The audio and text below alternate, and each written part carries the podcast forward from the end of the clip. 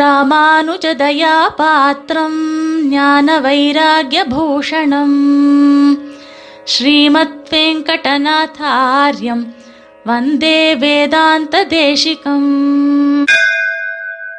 ஸ்ரீமதே ராமானுஜாய நமஹ. தேசிகன் அடியார்களுக்கு சுப்பிரபாதம். தேவதேவனின் திவ்ய பாதாரவிந்தங்களின் பெருமையை ஆழ்வார்கள் அனுபவித்தது போல நம் தேசிகனும் ஆங்காங்கு அனுபவித்து நாம் எல்லாரும் அந்த திருவடிகளின் பெருமையை உணர்ந்து உஜ்ஜீவிக்க வேண்டுமென்று திருவுள்ளம் பற்றி பாசுரங்களை அருளிச் செய்துள்ளார். இன்றைய தினம் நாம் தெய்வநாயகனின் திருவடிகளின் பெருமையை சுவாமி தேசிகன் அருளிச் செய்த பாசுரத்தின் மூலமாக அனுபவிக்கலாம். இதோ தேசிக பாசுரம். ஒரு மதியன்பர் உடங்க வர்ந்தன உலகமடங்க வளர்ந்தளர்ந்தன ஒரு சடையொன்றிய கங்கை தந்தன உரக படங்களர் அங்கு கொண்டன தருமமுயர்ந்ததிதென்ன நின்னன தரும நிறந்திசைந்திசைந்தன சகடமுடைந்து கலங்க வென்றன தமர்களருந்து மருந்திதென்பன திருமகள் செய்ய கரங்களொன்றின திகழ்துளவுந்து மணங்கமழ்ந்தன செழுமணி கொண்ட சிலம்பிலங்கின சிலதனில் அன்றோரணங்குமிழ்ந்தன அருமறையந்தம் அமர்ந்த பண்பின அயன்முடி தன்னில் அமர்ந்துயர்ந்தன அருள்தர வெண்ணி அயிந்தை வந்தன அடியவர் மெய்யர் மலர்பதங்களே. தேசிக பிரபந்தத்தில் நவமணி மாலையில் முதல் பாசுரம். பதினாறு சீராசிரிய சந்த விருத்தத்தில் அருளிச் செய்யப்பட்டது. மொத்தம் பதினாறு வாக்கியங்களைக் கொண்ட பெரிய பாசுரம். திருவரங்கனின் திருவடிப் பெருமையை அதிகார சங்கிரகத்தில் அருளிச் செய்தபடி அடியவர்க்கு மெய்யனின் அழகான மலர்ப்பதங்களை புகழ்ந்து பேசுகிறார் சுவாமி. எம்பெருமானுடைய திருவடிகள் எப்பொழுதும் ஆசிரிதர்களுடைய காரியங்களை செய்து கொடுத்து ஆனந்தத்தை அடையுமாம்.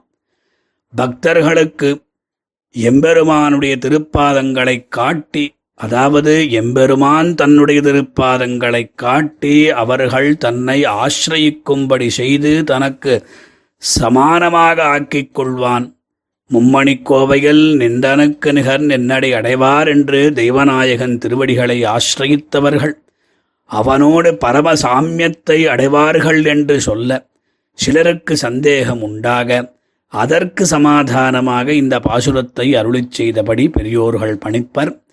லோகவிக்ராந்த சரணௌ சரணம் தே திரிவிக்ரமத்வச் சரணாம்புஜத்வயம் மதீய மூர்த்தானம் அலங்கரிஷ்யதி என்றும் உலகமளந்த பொன்னடியே அடைந்துய்ந்தேன் என்றும் வடிவினை இல்லா மலர்மகள் மத்த நிலமகள் பிடிக்கும் மெல்லடியை கொடிவினையேனும் பிடிக்க நீ ஒரு நாள் கூவுதல் வருதல் செய்யாயே என்றும் இத்தியாதிகளால் உலகளந்த பொன்னடியையும் காடுரைந்த பொன்னடியையும் கண்ணின் பின் போன சிறுக்குட்டச் சங்கமல அடியையும் திருக்கமல பாதங்களையும் அன்றோ பிராபியமாகவும் பிராபகமாகவும் நம் பூர்வர்கள் விரும்பி போந்தது. இங்கு தெய்வநாயகனின் திருவடிகள்தான் நமக்கு பிராபிய பிராபகம் என்று நிரூபிக்கிறார் சுவாமி. பாசுரத்தின் பொருளை பார்ப்போம். எவ்வளவோ விஷயங்கள் இங்கு சொல்லப்பட்டிருக்கின்றன. ஸ்ரீயப்பதினுடைய அத்தியாச்சரியமான சேஷ்டிதங்களை அனுபவிக்கச் செய்கிறார் சுவாமி தேசிகன்.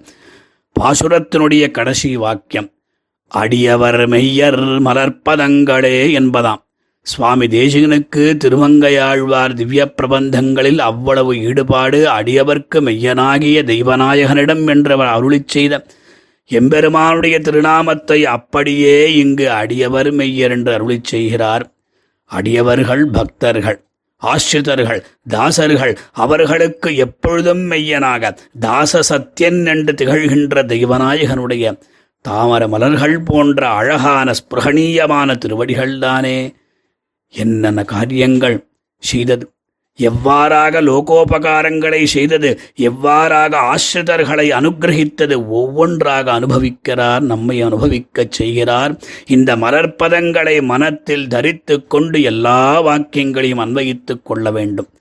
முதல் வாக்கியம் ஒரு மதி அன்பர் உடங்க வந்தன, அதாவது ஒரே விதமான புத்தியுடைய எம்பெருமானுடைய திருவடிகளைத் தவிர வேறு உபாயத்தையும் பலனையும் கொள்ளாத பரமேகாந்திகள் கிருதினஹா கமலாவாச காருண்யை காந்தினஹா என்றபடி அப்பேற்பட்ட பாகவதர்களுடைய உள்ளத்தை மனத்தை கவர்ந்தன, வசப்படுத்தி கொண்ட, தியானிக்கச் செய்யும் பெருமையுடையன இந்த திருவடிகள்.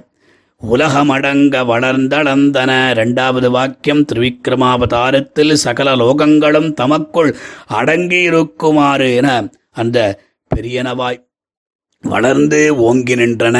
மூன்றடி நிமித்து மூன்னினில் தோன்றி மூன்னினில் முன்னொருவானான் என்பது பெரியாழ்வார் ஸ்ரீசூக்தி. இனி மூன்றாவது வாக்கியம் ஒரு சடை ஒன்றிய கங்கை தந்தன. நிகரற்ற சடையன் கபர்தி என்று அழைக்கப்படும் சிவனுடைய ஜடையில் வந்து விழுந்து அங்கிருந்து வெளியேற வழி தெரியாத திண்டாடின கங்கையை மறுபடியும் திரும்ப கீழே விழும்படி செய்ய எம்பெருமானுடைய திருவடிகள் என்றபடி நான்காவது நான்காவது வாக்கியம் உரக படங்கள் அரங்கு கொண்டன. கிருஷ்ணாவதாரத்தில் காளியன் என்றும் சர்ப்பராஜனை அடக்கி அவனுடைய ஐந்து தலகளை தனக்கு நடனஸ்தா ஸ்தலமாக கொண்ட திருவடிகள் அல்லவா. காளியன் பொய்கை கலங்க பாய்ந்திட்டு அவன் நீழ்முடி ஐந்திலும் நின்று நடம் செய்து என்று ஆழ்வார் ஸ்ரீசூக்தி. ஐந்தாவது வாக்கியம் தருமம் உயர்ந்தது இதென்ன நின்றன.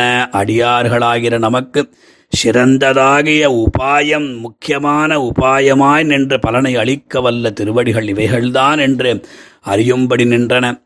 ஆறாவது வாக்கியம் தருமன் அதாவது தருமனிறந்தது இசைந்து சென்றன. தர்மபுத்திரனான யுதிஷ்டிரன் அவனுடைய வேண்டுகோளுக்கு இணங்கி அந்த துரியோதனிடம் தூது செல்ல துணிந்த பக்த பராதீனமான திருப்பாதங்கள் அல்லவா. இனி ஏழாவது வாக்கியம் சகடமுடைந்து கலங்க வென்றன. சகடாசுர வஞ்சனம் கண்ணனை நலியத் துணிந்து வந்த அந்த அசுரனுடைய சகட வடிவத்தை துகள் துகளாக உடைத்து அந்த வெற்றி பெற்ற அந்த திருவடிகள் அல்லவா. காலால் சகடம் உதைத்து பகடுந்தி என்று ஆழ்வாருடைய ஸ்ரீசூக்தி. எட்டாவது வாக்கியம் தமர்கள் அருந்தும் மருந்தும் என்பன பாகவதர்கள்.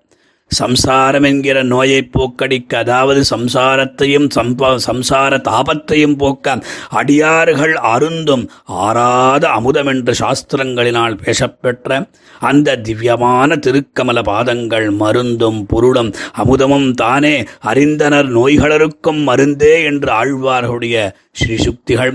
ஒன்பதாவது வாக்கியம் திருமகள் செய்ய கரங்கள் ஒன்றின. பெரிய பிராட்டியாருடைய சிவந்த கரங்களோடு திருக்கைகளோடு ஒன்றுபட்டு நிற்கின்ற திருவடிகள் அதாவது அவருடைய திருக்கைகள் செக்கச்செவ்வேன் என்று இருக்கும். அவருடைய அந்த கைகளால் திருவடிகளை பிடித்தால் இந்த திருவடிகளும் செக்கச்செவ்வேன் என்று ஆகிவிடும் என்றபடி அவ்வளவு மிருதுமா மிருதுவா இருக்கக்கூடிய திருவடிகளாம். பத்தாவது வாக்கியம் திகழ் தொழவுந்து மணங்கமழ்ந்தன.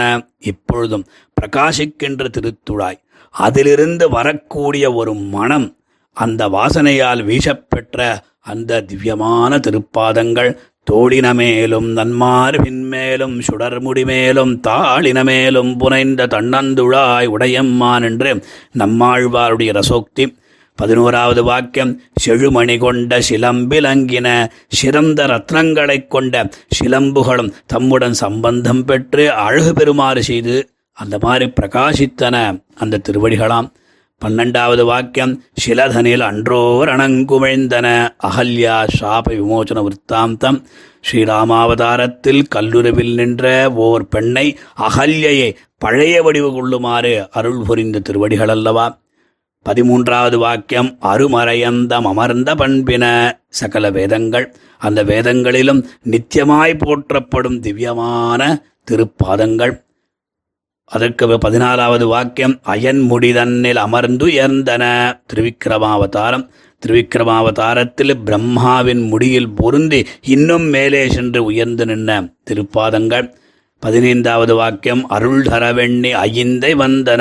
இவ்வளவு ஆச்சரியகரமான செய்களைச் செய்த அந்த திருவடிகள் இப்பொழுது நமக்காக அன்பர்களுக்காக அடியவர்களுக்காக ஆசிரியர்களுக்காக நாம் எல்லோரும் எக்காலமும் அனுபவித்து உய்யுமாறு செய்ய பூமரையோன் பாராயணத்தில் பணியும் ஐந்தனகர் வந்து அவதரித்த அடியவர் மெய்யர் மலர்பதங்கள் என்று சுவாமி அத்தியாச்சரியமான தெய்வநாயகனின் திருவடிகளின் பெருமையை பேசினார். ஆக நாமும் மூவராகிய ஒருவனை மூவுல உண்டுமிழ்ந்தளந்தானை தேவர் தானவர் சென்று சென்று ரஞ்சதன் திருவயந்திரபுரம் சென்று தெய்வநாயகனின் திருவடிகளை சேவித்து உய்வோமாக. ஸ்ரீமதே நிகமாந்த மகாதேசிகாய நமஹ.